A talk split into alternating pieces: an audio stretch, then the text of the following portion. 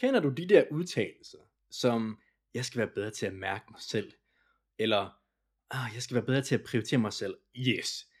Dem finder du ingen af her.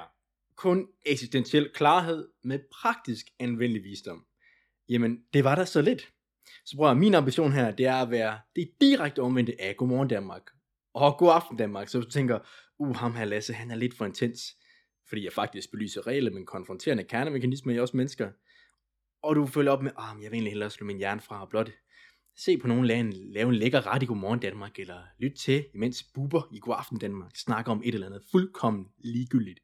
Yes, hvis du har den respons, så er jeg lige præcis der, hvor jeg skal være. Mit autentiske selv.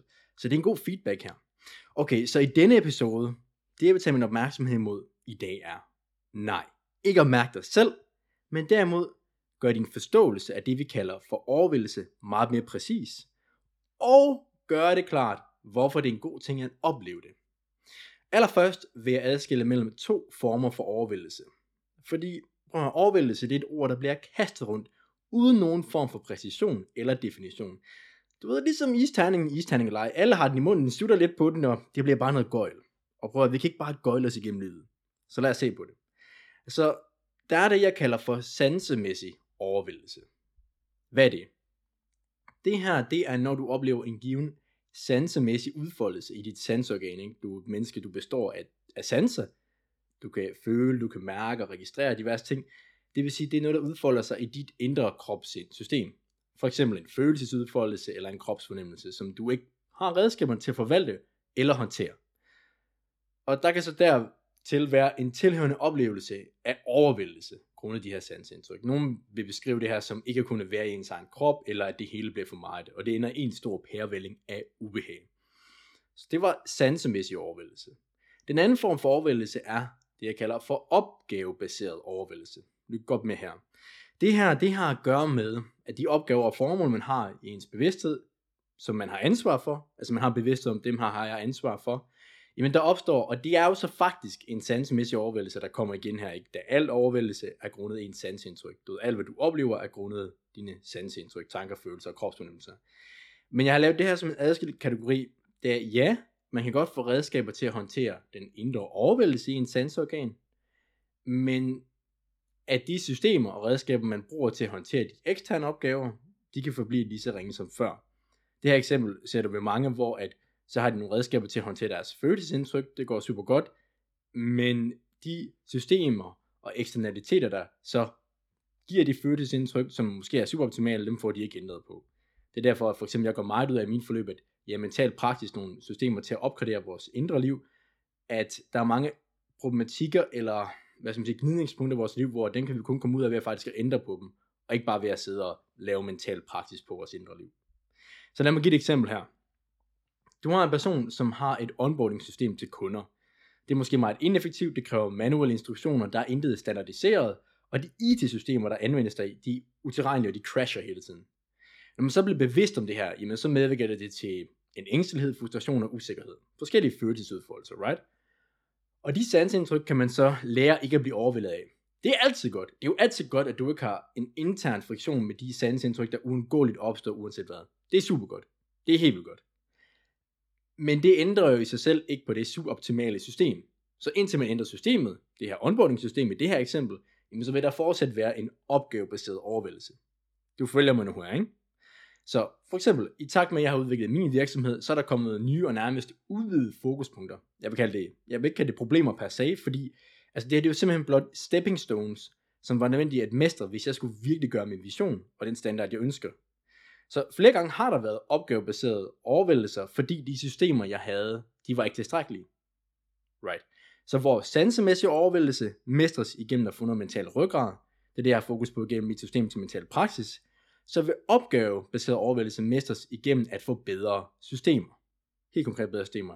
Det er blandt andet noget, jeg har i mit højkaliberfællesskab under den kategori, der hedder urokkelig fokus. Altså hvad er det for nogle redskaber, strategier og systemer, man bruger til at skabe fordybelse, ikke at blive distraheret, og faktisk få afviklet de eksistentielle projekter, man har i sit liv. Så man ikke bare lever et liv, hvor et liv lever ind, men man lever sit eget liv.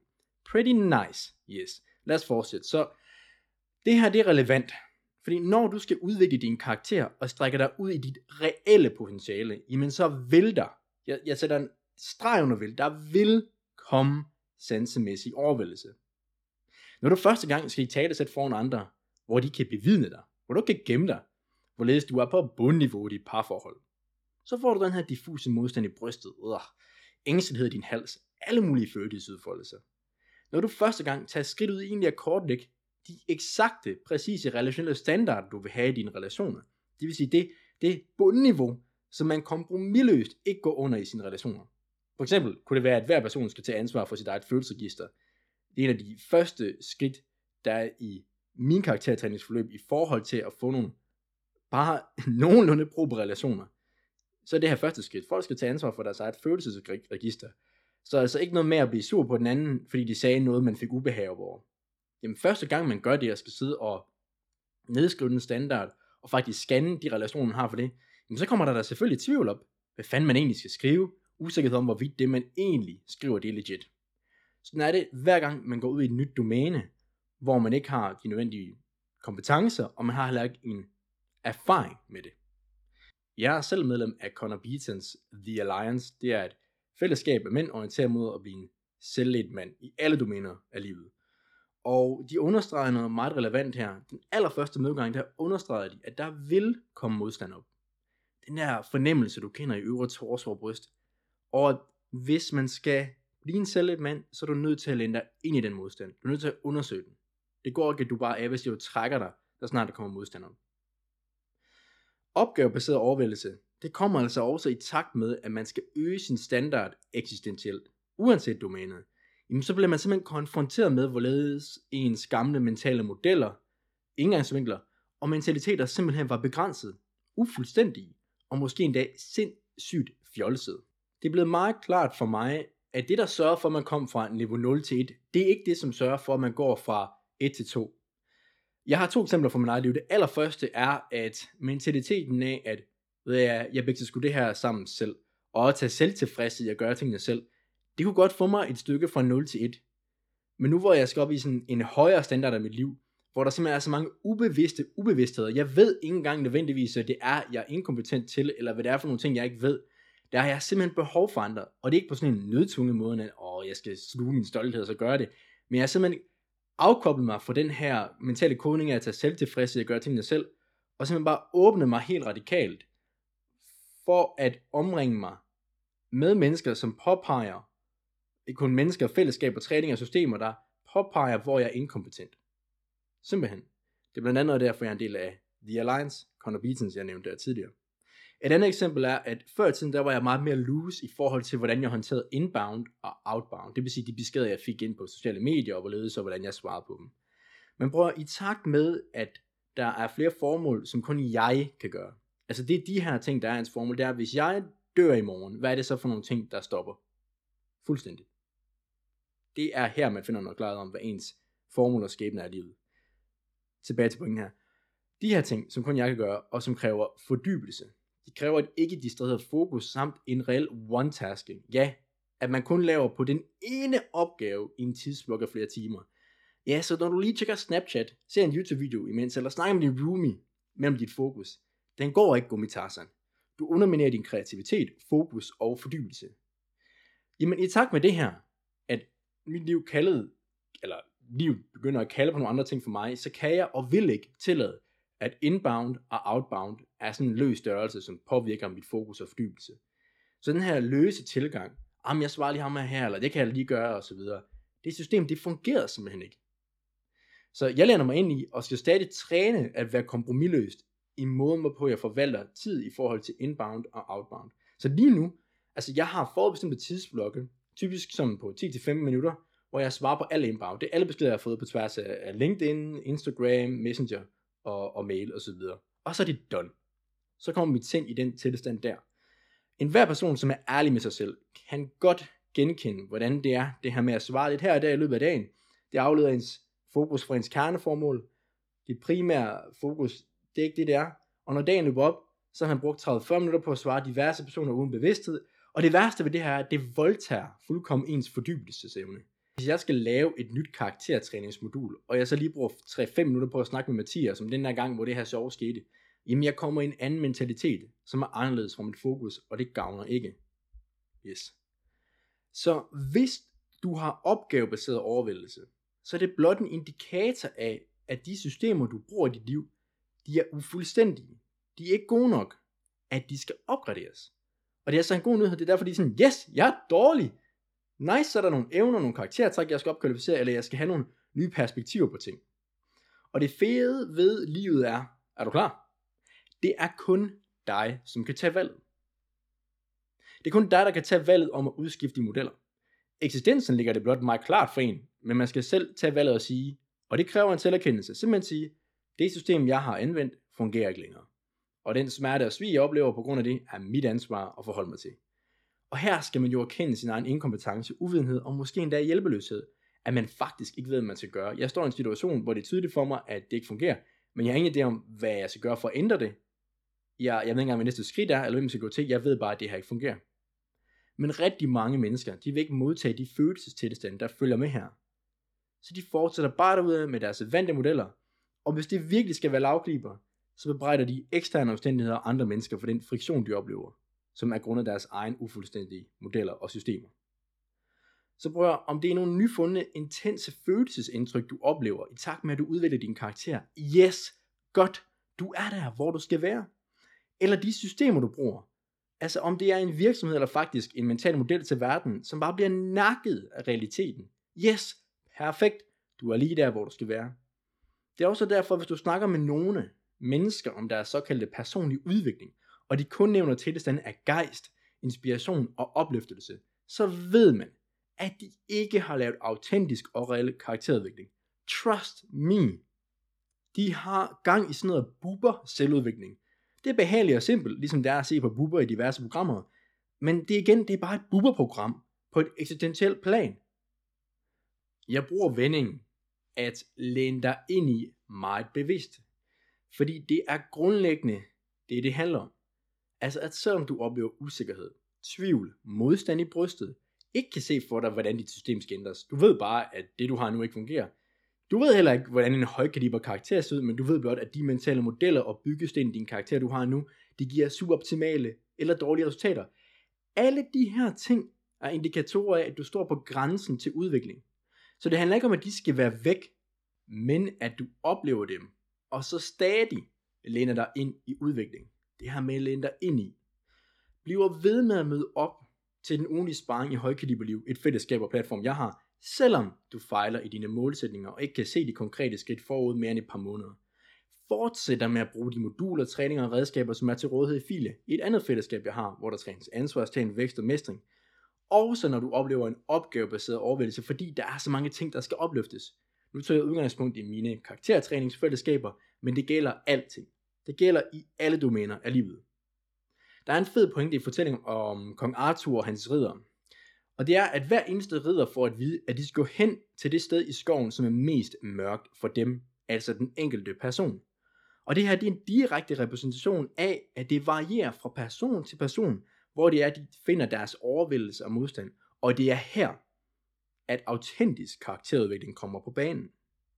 Selvudvikling, psykolog, dealer, eller og terapeutfis derude er blot at gå rundt i den forbandede skov, og så går man de steder hen, hvor man lige har lyst, og hvor man lige har lyst til at gå hen. Autentisk karakterudvikling er, at man er dedikeret til at gå hen til det mørkeste sted, for det er der, at tingene rykker. Lad mig give sådan nogle forestillede case-eksempler fra livet. Den ingeniøruddannede produktudvikler, han får ikke mere passion, intimitet og lidenskab i hans seksuelt udpinte parforhold ved at tage på kurser og få yderligere certifikater i det, han allerede er god til. Den højt performende salgsmand kan ikke tage de redskaber, han bruger på arbejdet, og så trække dem over i sine mandlige relationer til liv. Her har han derimod en elendig performance. Hans samtaler er overfladiske og intetsigende, som en budget lev på steg. Han spiller padel regelmæssigt med de samme gutter, men ingen har egentlig hinandens ryg og kalder hinanden frem til at leve med deres fulde potentiale. Det er intet andet end svingdørsrelationer, og når han dør, så kan han se tilbage på et liv, hvor hans salgskunder egentlig kendte ham bedre end hans venner. Game fucking over, bro. Den kvindelige yogainstruktør får ikke styr på sin momsregistrering, automatiserede fakturasystemer og bogføring ved at lære en ny yogastilling. Igen, det kræver nogle andre kompetencer. Så autentisk karakterudvikling har at gøre med at blive et helestøbt individ, kan man sige. At ens vækst ikke kun er defineret ud fra at blive bedre til det, som du allerede er god til. Nej, jeg siger ikke, at man skal være verdens bedste i alle domæner, men der er nogle domæner, hvor man ender med at leve et bundniveau af et liv, lavkaliber liv, hvis man ikke har en vis grad af mestring. Derfor har jeg selv fem domæner, fem eksistentielle domæner, som man træner i mit højkaliber fællesskab. Fysisk mestring, mental ryggrad, karakteropløft, høj standard, det er i forhold til relationer og parforhold, og rockelig fokus. Jeg har kun set gang på gang, at indsatser, der kun fokuserer på en af de her enkelte domæner, jamen det bliver noget ufuldstændigt, og det bliver noget buberagtig udvikling. Det samme med filia, der træner man ansvarstagen, facilitering af vækst og trivsel, samt at mestre sine kompetencer. Lad nu være med at blive en karikatur af et menneske, for eksempel manden, der er værdsat af gutterne, han spiller fodbold med på grund af hans evner, men han kan ikke engang føre en konstruktiv dialog med hans kone. Så hvis du ikke vil være det, jeg kalder en eksistentiel taber, så kom i gang med at søge den sansemæssige og opgavemæssige overvældelse. Det er sådan, du udvikler dig. Og du får feedback fra realiteten om, hvor du skal forbedre dig. Det er faktisk en pretty good deal. Men det forudsætter, at du er dedikeret til at tage din del af ansvaret, for ingen kan tage det her valg for dig. Igen, du kan altid bruge den overvældelse til at få et spot i Godmorgen Danmark. Og så kan du pege det ud på, at vi skal aftabuisere et eller andet i diskursen, eller normalisere at have det svært med et andet. Ved I, hvad jeg siger? Normalisere at læne sig ind i overvældelse og modstand. Som Steven Stifler fra American Pie vil sige, Yeah baby, that's what I'm talking about. Og lige for at udligne den rå charme af Stifler, så slutter jeg af her med en understregelse af Steven Pressfield, om hvordan vi skal forholde os til den her følelse af modstand. Okay, er du klar? Og det her det er en kernemekanisme. Det er uanset, hvad det handler om. Det handler om, så snart det har noget med udvikling at gøre, at du skal strække din kapacitet, din karakter, udvikle dig, så kommer det her ind. Okay, let's go. Modstand beskrives som en universel kraft med én eneste mission. At bevare tingene, som de er. Pressfield fremhæver, at modstand ikke som sådan har en personlig vendetta imod nogen, men den snarere forsøger blot at opfylde sin eneste mission. Det er kraften, der vil stoppe en persons kreativitet, altså aktiv karakterudvikling, med enhver nødvendig indsats. Om det så er ved at rationalisere, opdyrke frygt og angst, fremhæve andre distraheringer, der kræver opmærksomhed, skrue op for den indre kritiker, eller meget andet. Den her modstand vil bringe et hvert værktøj i brug for at stoppe kreativitet og autentisk karakterudvikling. Uanset hvilket felt vi har at gøre med. Pressfield han fremhæver derudover, at den her modstand, det er det mest farlige element for hele ens liv og drømme, da dens eneste mission er at sabotere aspirationer. Og han forklarer trin, som mennesker kan tage for at overvinde denne kraft, overkomme den, så de kan skabe deres fulde potentiale, selvom den her kapacitet til at opleve modstand, den aldrig forsvinder. Right, der har vi det. Så jeg krydder det lidt med nogle af mine egne ord i forhold til den kontekst, vi snakker om modstand i her. Han snakker ikke om autentisk karakterudvikling. Det er mig, der gør det. Yes, så lad mig slice and dice det for dig. 1. Følelsen af modstand, som typisk opstår i relation med overvældelse, den er ikke en fejl ved dig eller dit liv som sådan. Det er en karakteristik af livet. Det er en indikator af, at du befinder dig på grænsen til udvikling. Som Carl Jung sagde det så klart, så går fjolset forud for mesteren. Og Alex Mose fremhæver også, hvordan folk de simpelthen ikke bliver bedre, fordi de er bange for at se dårligt ud over for andre. Men at være dårlig og være fjolset i bestræbelsen på at blive bedre er den eneste måde, du bliver bedre på.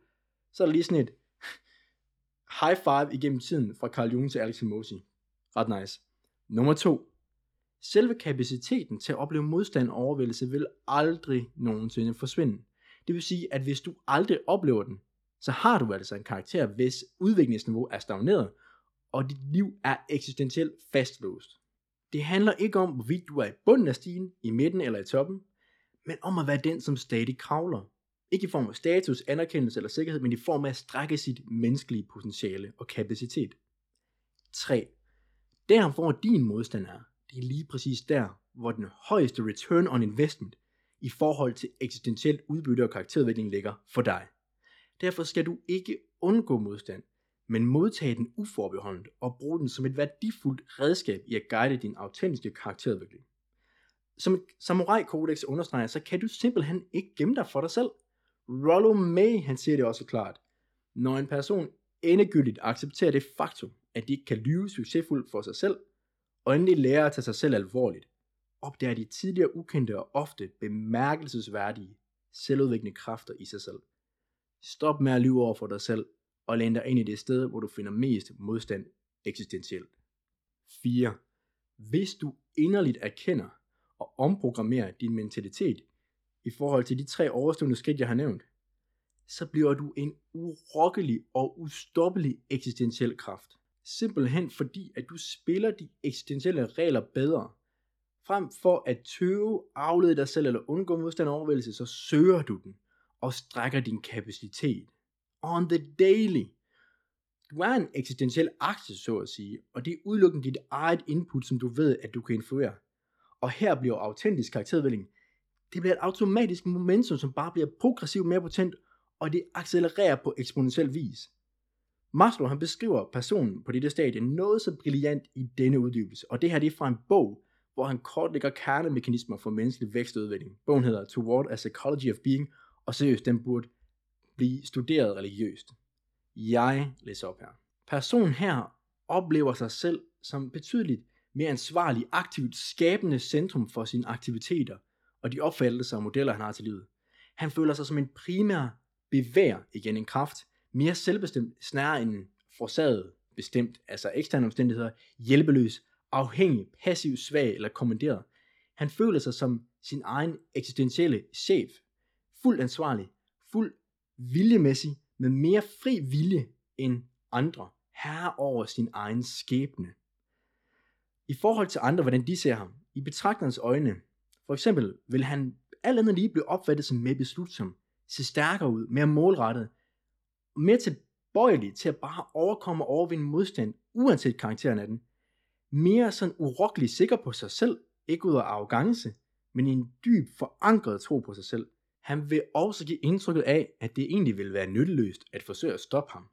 Det er som om, at han nu ikke har nogen som helst tvivl på sine værdier, eller sin evne til at gøre, hvad han beslutter sig for at gøre. Og det er ofte muligt at spotte dette skældsættende øjeblik af virkelig at træde ind i at tage ansvar, om det er i terapi, i ens opvækst, uddannelse eller ægteskaber osv. Der har du det.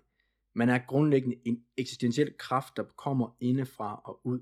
Men den eneste måde, du når til det stadie af karakterudvikling, er ved at læne dig ind i din modstand og overvældelse. Der har vi det. Hvis du fandt denne episode meningsfuld, givende eller noget andet, som bare på en eller anden måde øgede standarden i dit liv, om det så bare blot var plus 1%, så allerførst, fedt. Det er jo episk. 2. Del det med en anden person. Måske er der en, der skal komme ud af Godmorgen Danmark mentaliteten og læne sig ind i overvældelse og modstand lidt mere. Lav det skift sammen med dem. Fordi bror, vi mennesker vågner op og forbedrer vores karakter i fællesskab. At gøre det i isolation er at have hovedet op i røven. Så følg min podcast, hvis du kunne lide det. Du hører her, og endelig rate den på den podcast platform, du lytter på. Det støtter og hjælper det, jeg gør her. Hvis du har nogle spørgsmål eller andet, måske du blot vil have noget uddybet, som jeg nævnte i personen, whatever, you name it, så hold ikke tilbage med at række ud til mig enten på mail eller på Instagram. Så i beskrivelsen af den her podcast har jeg linket de to bøger, jeg har citeret her. Stephen Pressfield, The War of Art, og Maslows bog, Toward a Psychology of Being. Lasse out, lav en dag over et liv, hvor du lænder dig ind i overvældelse og modstand for at blive det bedste, du overhovedet kan.